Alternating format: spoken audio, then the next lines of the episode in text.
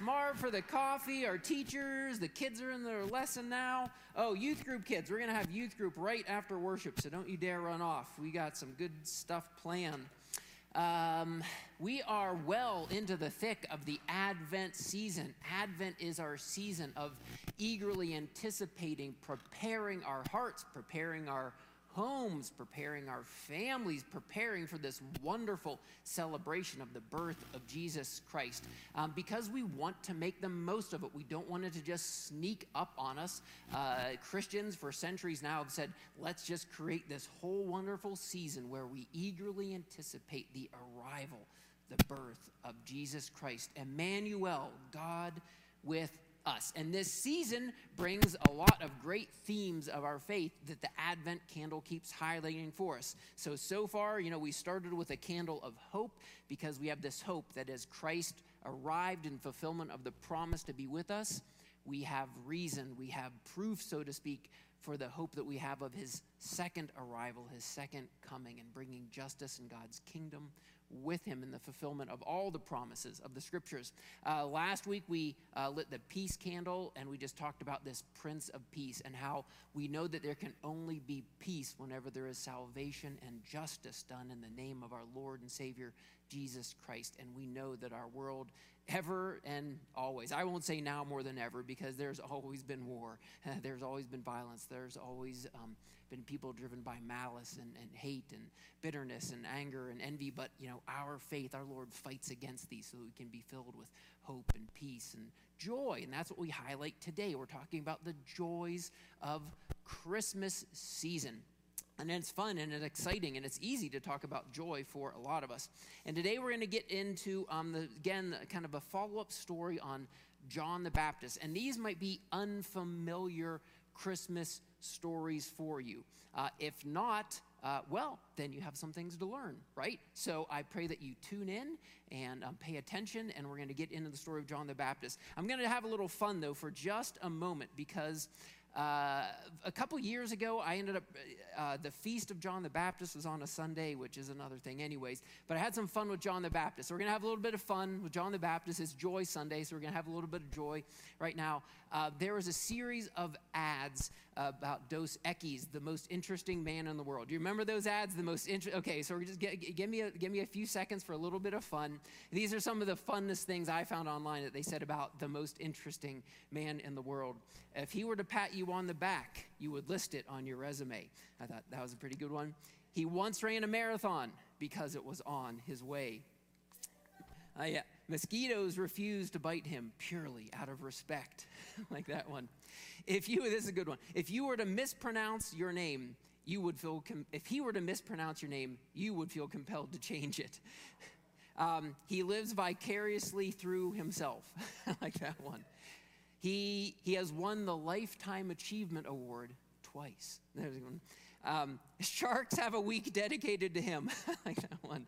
And, and this is my favorite. Maybe someday this could be true of my own mother. His mother has a tattoo that says son. So, um, all there, there you go. All moms should get a tattoo that reads son on them. Well, okay, if he is the most interesting man in the world, today we're going to continue the story of the greatest man in the world. Truly, that is what Jesus is going to pronounce about John the, Ga- John the Baptist. He is the greatest of any born among women. There's pretty much no credential greater than that, right? I mean, you pretty much hit the apex of human achievement when Jesus says, You are the greatest. So, here are some in the vein here of the most interesting man in the world. Here are some interesting facts just to land us about the greatest man who ever lived. Uh, the greatest man who ever lived, he didn't always drink beer like Dos Equis. Actually, he never drank beer or any other alcohol because his parents took on his behalf a Nazarite vow, which meant he could never be filled with any other spirit but the Holy Spirit, so there was no drinking. He would never touch a dead body because his hands were to always bring life, and uh, that he would, what was the other one? Oh, that he would never get his hair cut. So uh, you got you got to live right there. So so um, both conservatives and liberals have a real problem with John the Baptist. He confounds all categories. You gotta you gotta love that about John. Uh, his life was the fulfillment of a prophecy that came 750 years before his birth by both Isaiah and Malachi. He was the first true prophet to come after 430 years of silence. His birth then after 430 years of silence was announced by the angel anybody anybody anybody Gabriel, that's right, that's right. Um, his parents were both past childbearing age, and his birth was therefore all the more miraculous. He got excited about Jesus before Jesus was born and before he was born. In the beautiful first Christian small group, Mary and Elizabeth get together and the children in their wombs celebrate together. The first little Christian gathering of four people, they're together celebrating Jesus and worshiping him. I love that so much. Um, he was the first boy in his family named John, which is a great part of the story. And that's when his father Zechariah, his tongue is loosened again when he says his name is John in the fulfillment of the promise of the angel Gabriel there. Uh, we talked a little bit about this last week. Uh, he ate locust and wild honey, which connected him with the poor people. He was associating with the poor and the lowly, not everybody who just got the good kosher food. Um, he uh, wore uh, camel's hair and a, and, a, and, a, and, a, and a leather belt, which kind of aligned him with Elijah and his fiery preaching, which we're going to get into a little bit again today. Um, when he preached, people came out by the hundreds. And when he baptized, people listened and they went into the River Jordan. Um, he baptized Jesus, which we'll get into later this year. We're not going to talk about that this year. Um, and then he, meet, he uh, mixed some preaching and politics. And uh, you can't make this stuff up. He got thrown in prison. Um, Herod was having a uh, dinner party his uh, niece slash daughter in law was doing a striptease for him, and he promised her anything she wanted. And her mom asked for John the Baptist's head on a platter, and it happened. And if anybody's offended, be offended with the Bible. You can't make stuff like that up, and I wouldn't make stuff like that up. That is crazy. That is how John came to his demise. But before he came to his demise, he had this interaction from prison with some of his messengers and some things that Jesus was going to say about him. So let's jump into our scripture reading for us here. This is God's word for us today. After Jesus had finished instructing his 12 disciples, he went on from there to teach and preach in the towns of Galilee. When John, who was in prison, heard about the deeds of the Messiah, he sent his disciples to ask him, Are you the one who is to come, or should we expect someone else? before we go on, are, are you following along with the story? John's ended up in prison. He can see what might come uh, to, uh, to his demise here. So he's having some doubts. He's asking some questions. Are you the one who is to come, or should we expect someone else? Jesus replied, Go back and report to John what you see and hear. The blind receive sight, the lame walk, those who have leprosy are cleansed, the deaf hear the dead are raised, and the good news is proclaimed to the poor. Blessed is anyone who does not stumble on account of me. As John's disciples were leaving, Jesus began to speak to the crowd about John. What did you go out in the wilderness to see? A reed swayed by the wind? If not, what did you go out to see? A man dressed in fine clothes? No, those who wear fine clothes are in king's palaces. Then what did you go out to see? A prophet? Yes, and I tell you, more than a prophet. This is the one about whom it is written, I will send my messenger ahead of you, who will prepare your way before you. Truly, I tell you, among those born of women, there has not risen anyone greater than John the Baptist. Yet, whoever is least in the kingdom of heaven is greater than he. From the days of John the Baptist until now, the kingdom of heaven has been subjected to violence and violent people have been raiding it. For all the prophets and the law prophesied until John, and if you are willing to accept it, he is the Elijah who was to come. Whoever has ears, let them hear. This is the word of our Lord. Amen and amen. Christmas is certainly a time ripe with expectations. I know I have a lot of expectations myself.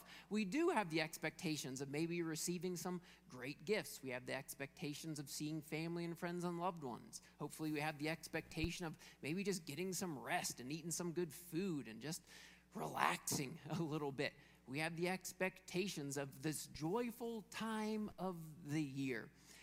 But what happens, of course, whenever we set our expectations so high or just set our expectations on things that aren't going to come to fruition or just can't come to fulfillment?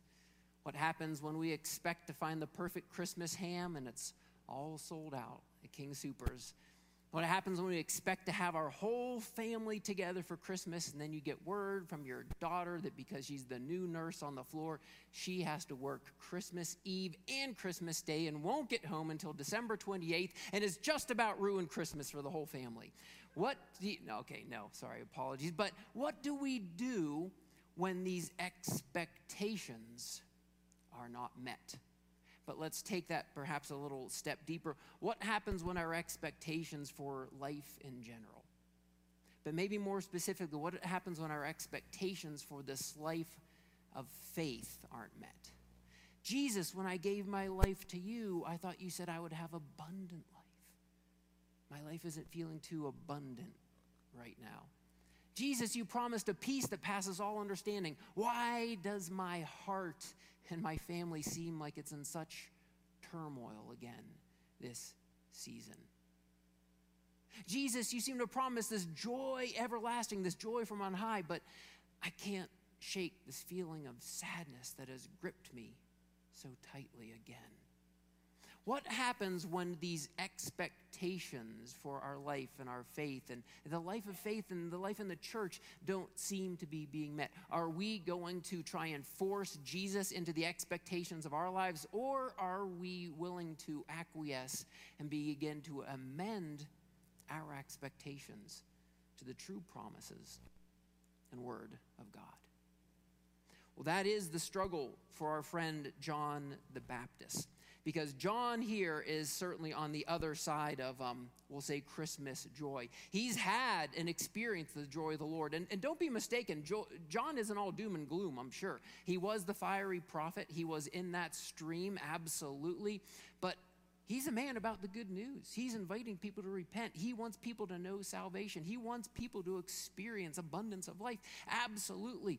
But John, clearly, after the baptism of the Lord and moving forward in his ministry and wanting more to come of Jesus and less to become himself, he, he kind of ends up clearly now on the other side, we shall say, of, of joy.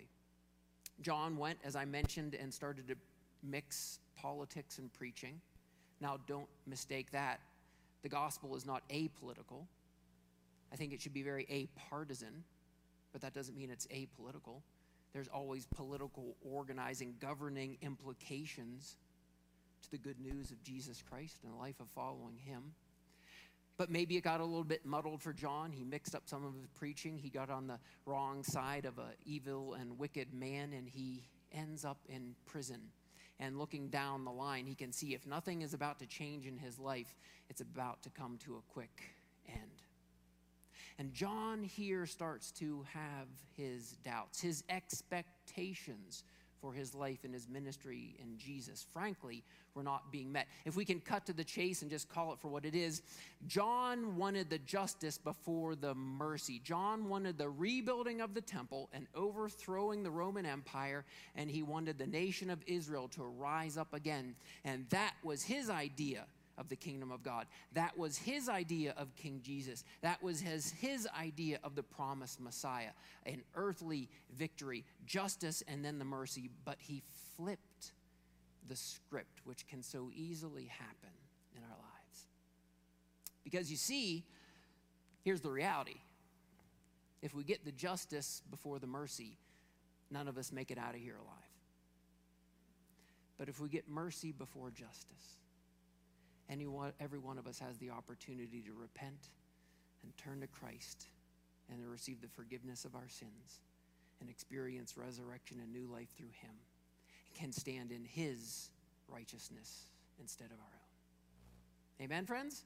You with me? Let me say that again. I don't want to make sure I haven't lost anybody. If we flip the script and if we put the justice before the mercy, none of us have a leg to stand on.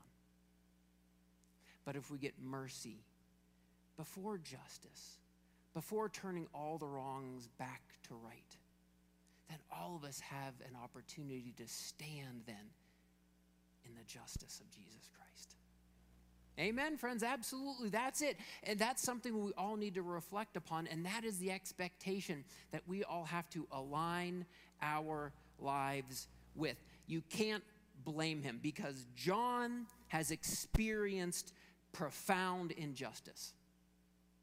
What none of us could say is, You, John, don't know what it's like to go through what I've gone through and to want the justice of God. John has been unjustly, wrongly thrown in prison for doing the work of God, and he is about to die for it. Of course, he wants justice. But this is Jesus' message to him John, mercy needs to come before justice. And I hate to tell you the hard news of the gospel right now, but it's going to cost you your life. But it's going to cost me mine too, John. That's the story that Jesus is telling him. John, I know. I think, I think in so many words, you know, if they were kind of just, again, two cousins getting together and they could have had an opportunity to stand, you know, with those bars between them, he said, John, I know it's going to cost you your life, but it's going to cost me mine too because we have to offer this mercy before comes the justice so that everybody has a chance for the life that I'm offering them.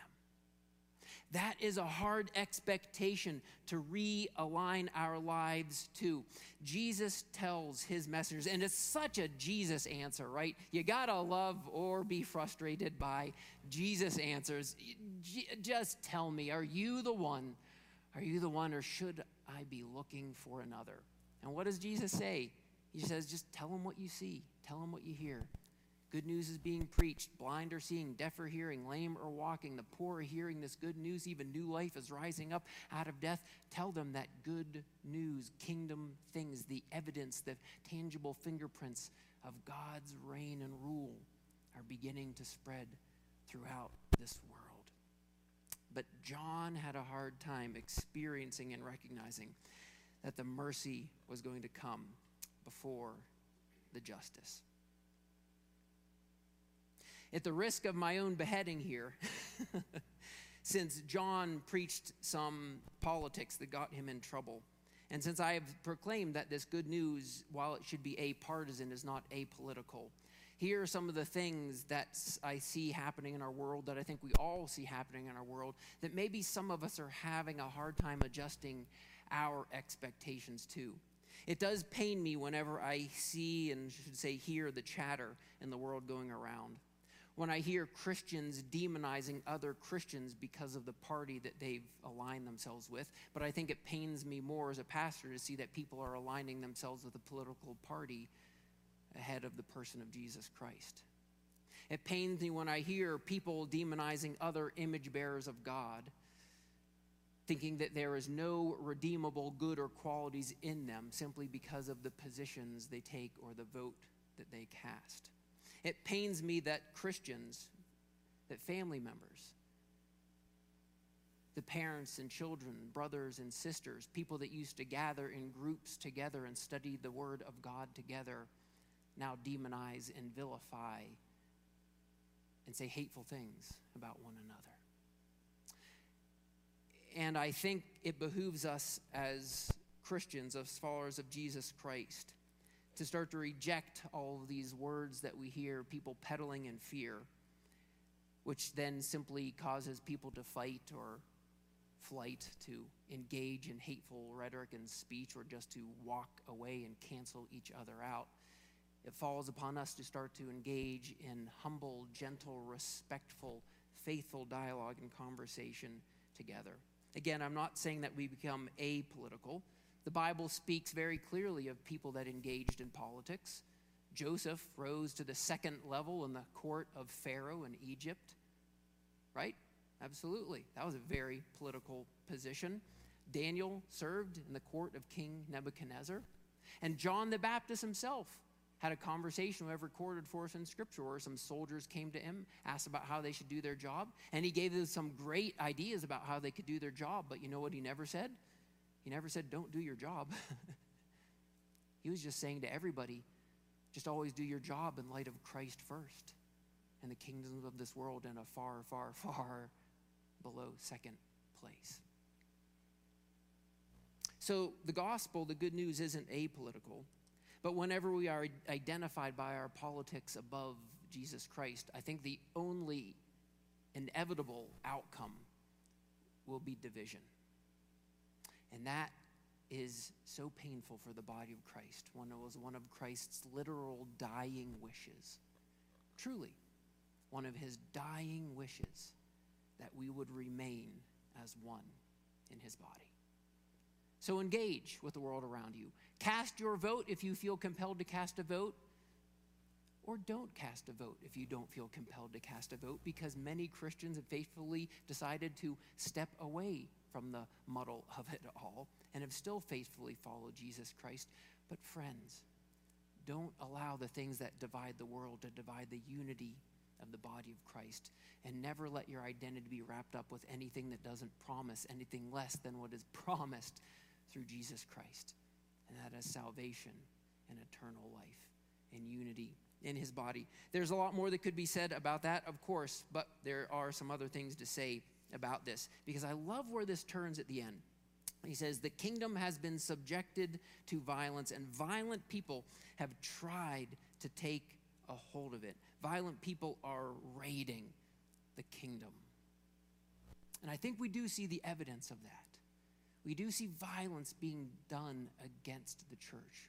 We do see violence erupting literal, physical manifestations of violence, but also a more emotional, relational, spiritual violence erupting in so many facets of the church. But you know what Jesus never seemed to worry about? The church and the followers and his true and faithful followers.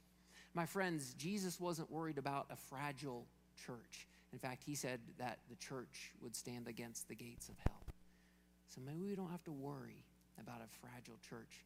And Jesus himself was not a fragile man, for he defeated sin and he conquered death and he rose to new life and he invites us to that new life. So let's not worry about the violence being done against the church. Let's call it out when we see it. Let's trust that the church will prevail and stand against the gates of hell. Let's trust that in the resurrection of Jesus Christ, we can all rise to new life and life forever in him. And let us not stumble like happened to so many, because in the end, Jesus says, Blessed is anybody. Did you ever catch this? I never thought about it in this light before until I reread it again this week. It's like the hidden beatitude, right? It's like the bonus beatitude here later on in Matthew. Blessed is anyone who does not stumble on account of me. And that's what Jesus is calling out so compellingly and so clearly right here. John, you need to reset your expectations to the reality of my mission and my message and my mercy. John, you need to reset your expectations to the truth of who I am. And that is what calls and falls upon each and every one of us to make sure our expectations for Jesus, our expectations for faith, our expectations for the church align with what Jesus reveals us to be the truth. And thank God in so many ways for the things that are bringing revelation, that are bringing reckoning to the church, because the church isn't fragile and Jesus isn't fragile. And so thank God for this reckoning that we are seeing in the church in so many ways. Thank God for this Me Too movement that's risen up in the church when people have called out the church when it has behaved, itself behaved violently and unjustly and unmercifully towards people Thank God for the reckoning that we are having in so many churches, calling them to a higher accountability. Friends, the church will not crumble and fall because of these actions, because of these deeds, because of this mercy and justice being called out. No, the true church of Jesus Christ will rise up, and the followers of Jesus Christ will stand with him. So thank God for these things that are happening. So, anyways, Jesus says, Blessed is anyone who does not stumble on account of me. Blessed is anyone who recognizes that the mercy has to come before the justice so that everyone has a chance to stand in new life in me. So that's a significant part of the story. But I do want to end here. Let me, let me kind of ch- make a dramatic change here. Um, and I didn't want to end on that sour uh, note because ultimately that is a message of hope, but as a hard message of hope. But as Jesus moves on through it, then Jesus turns the corner and he calls out to these followers of John that are leaving to take this message. And he's speaking to this crowd of him. And he kind of goes into that wonderful speech about why did you even go out to see John? You went out to see John because, and what does he say? Because he is truly among the, the greatest who is ever born. But then he gives this invitation, just when we think that this is some bar that none of us can ever reach in our lives. John's the greatest. Well, I guess I'm just fighting for second place the rest of my life. He kind of, Jesus flips the script then. And he says, No, no, no, no. The greatness of John, what made him truly great, is a greatness available to everyone. Your greatness doesn't have to stand in your birth being announced by an angel, or your parents being past childbearing age, uh, or your birth being the fulfillment of a prophecy that came 750 years in advance. Your greatness doesn't have to come from dressing strangely. Your greatness doesn't. No, no, no, no. Those were all the details. Those were all wonderful nuances to the story of John, but the greatness of John, the greatness of John was in his mission, was in his message, and in this great motto he had for life. And so, quickly now, let's wrap it up and just kind of align ourselves with this mission, this message, and this motto of John. We talked about the first two a little bit last week, so I don't have to belabor this, but our text brings them up again. What was the mission of John the Baptist? His mission was to, as prophesied by Isaiah, to prepare the way. And so, all of us can embrace that mission of preparing the way. And the great thing, as I think about it now, is this doesn't just have to be a Christmas season, Advent season mission for our lives. This can be a model for the mission of our entire life. What if I set about making my entire life one of preparing the way for Jesus to arrive? For the rest of our lives. How about that? For the rest of our lives, we wake up and we say, The greatness of John's mission can be the greatness of my life. I will prepare the way. We would begin by preparing the way in our own heart, I imagine recommitting our life to Jesus Christ, going to His Word, lifting up our prayers, dedicating ourselves again to Him. May my life prepare the way. May our lives prepare the way for our homes, for our spouses, for our children. May we lead and guide and love them as Jesus Christ and prepare the ways that Christ may show up in their lives as well. May we prepare the way in our places of work and the way that we conduct ourselves with our coworkers, and the way that we respect our boss, or the way we respect our employees if we're the boss. May we be preparing the way that God's work can be done through us. So we can embrace that same mission of Jesus Christ and have lives that prepare the way. That greatness is available to every one of us. The second thing is he had that great message. What was that message, of course? Remember, it was repent. Repent, for the kingdom of it, heaven is at hand. The kingdom of heaven is within your grasp because Jesus is with us. So take hold. But so many of us, we know to take hold means we have to turn from the idols. We have to turn from things that are distracting us from taking hold of Jesus Christ. It happens to all of us. It happens almost daily, can happen moment by moment, but the invitation is always there to keep repenting, to keep turning, to keep laying hold of Jesus Christ. Whenever worry is distracting us, turn from worry and put your faith back in Jesus Christ. Whenever fears are taking hold of you, repent and turn from that fear and put your hope in Jesus Christ. Whenever sadness, and I don't want to just belittle sadness or say this isn't real and effectual in people's lives, of course, but whenever sadness and darkness is getting a grip on us, we can start doing that work of saying, I want to turn to the light taking hold of Jesus Christ. Again, I kind of joke about it, but I say it often because this was the message of John repent. This was the message of Jesus repent. So this should be the message of the church make repentance great again. Whenever you have the opportunity, repent. When you're hanging out with your friends and they don't know what to do, say, I know what we should do. And everybody like, what? What should we do? And you say, we should all repent. I mean, we should be a kind of a crazy people who are just always inviting people to repent. And when they ask what that's all about, about say this is, means nothing more but nothing less than always turning our lives to Jesus Christ and letting nothing else get in the way. Keep that mission. Prepare the way. Keep preaching that message. Repent and believe this good news and take hold of the kingdom. And you got to love the motto of John. Let me invite the band to get uh, forward. They're going to bring us into another time of worship here before we close out. But this one, we have to go outside of the text for this motto of John. You've probably heard this before.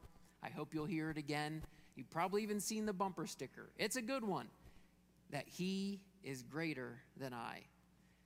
He is greater than I. Have you seen that on bumper stickers of cars and hats and shirts and stuff? I don't have one, but, but I see them around often. That's a reference to John chapter 3, verse 30. After Jesus baptized John and he's thinking about the rest of his life and he's thinking now about this mission of Jesus moving forward, he says, Here's what it's all about now. From now on, he must increase and I must decrease. He must increase and I must decrease. Oh, that, that says a lot, doesn't it, in those few words? From that point forward, John knew that he had to go about the work of diminishing himself, so to speak, so that Christ might rise up all the greater, of lessening himself so that Christ may be more. And that really becomes that mission of all of our lives, or I should say the motto, going with my motif, that we have this mission that drives us of preparing the way, that we have this wonderful message of repenting and believing this good news, but we live by this motto of just saying each and every day, now may he increase and may I decrease. May it be less about my dreams, more about this wonderful vision of the kingdom of God. May it be less about my hopes and ambitions and be more about having ambition for Christ to be made known in this world.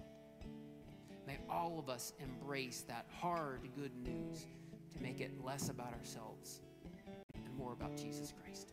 Amen, friends? Let me say a prayer and we're going to worship a little bit more here. Heavenly Father, I thank you so much for this Advent season. Thank you so much for the body of Christ here at Connections and surrounding us with men and women, children, with diversity, with the beauty of the body being reflected here. Thank you that we can sing these songs together, we can lift these prayers together, we can come to your word together. And I pray that you are doing a good work in the hearts and the minds of everyone gathered here, and that you'll continue this good work throughout the season and into the new year, Lord. Lord, I thank you so much now for this, this model that we have through your servant John. I thank you that you gave him the hard but good news of letting him know that John, the mercy, has to come before the justice. But take heart, the justice will come. The justice will come. But we have to share this good news of mercy first. I pray that all of us, like John, might embrace this great mission in life and see our lives as preparing the way for you. May we be willing to share this wonderful message and inviting people to repent, to turn to you, and to know life in you. May we live by this hard but wonderful motto to simply allow our lives to decrease so that you might increase all the more. We pray this all in your name, Lord Jesus. Amen. Let's worship.